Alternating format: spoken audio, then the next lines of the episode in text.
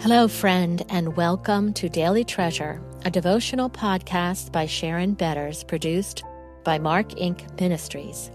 And I'm your narrator, Jane Ann Wilson, and this week's guest writer is our friend, Ellen Dykas.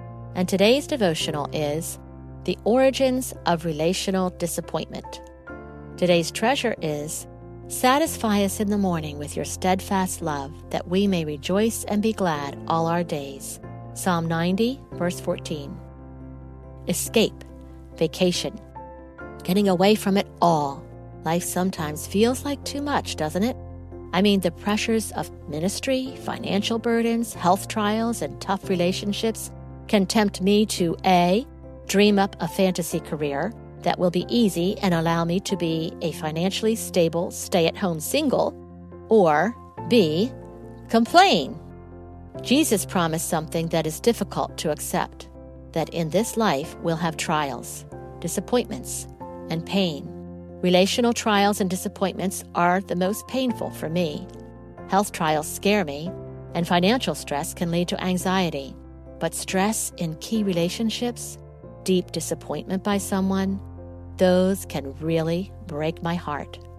What leads to disappointment in our relationships? Disappointment is a common human experience because of sin. The ravages of the fall have left sin's mark on everything and everyone. Our desires don't align with God's will perfectly. Our expectations usually aren't purely anchored in God. Our relationships aren't satisfying, and if we're honest, we often don't wake up singing joyfully, Satisfy me with yourself, O God.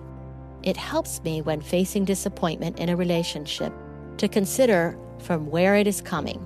In other words, what leads to me experiencing someone not loving me or being there, listening, caring, knowing, pursuing me, etc., in the ways I want. Consider these for yourself. Number one, are your desires and expectations off track from the gospel?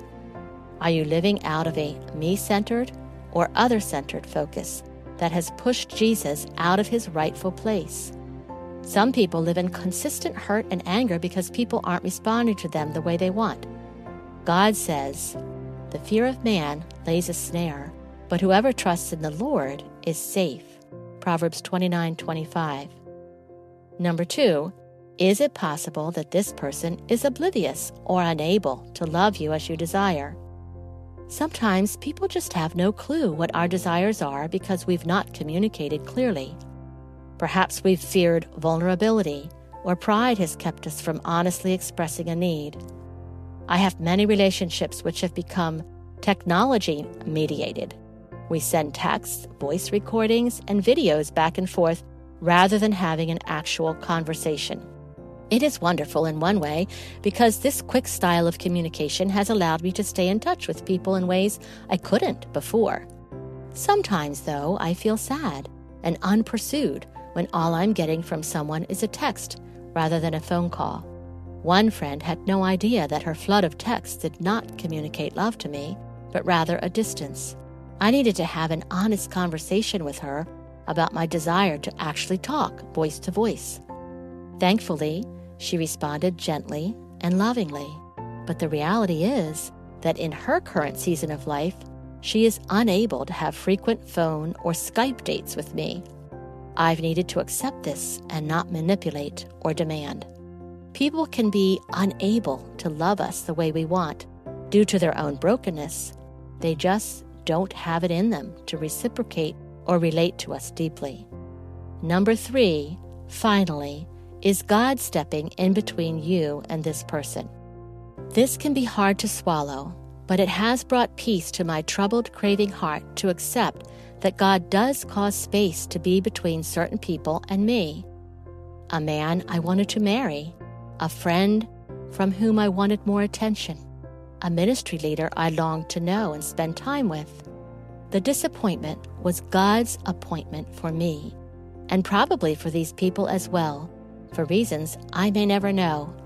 Trusting God and resting in Him helps me in the not knowing.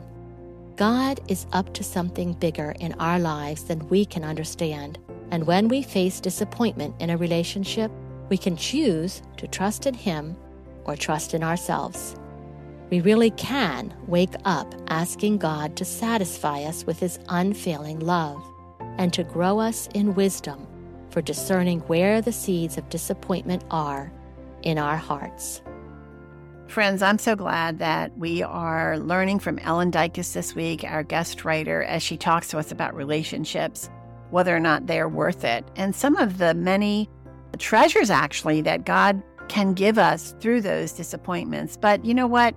It's possible that you have such damaged relationships in your life that what Ellen is telling you is hitting a nerve, but you're just not sure how to proceed. And sometimes we need someone to come alongside of us, someone who can be objective and show us in scripture the next steps to take, whether it's about broken relationships or some other life crisis.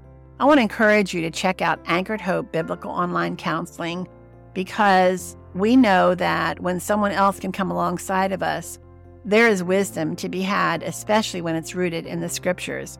You can go to helpandhopenow.org. That's helpandhopenow.org. Click the Anchored Hope link, it'll take you to their website. And there you're going to be able to browse the counselors, pick out a counselor, make an appointment, and meet with that counselor in the privacy of your own home online.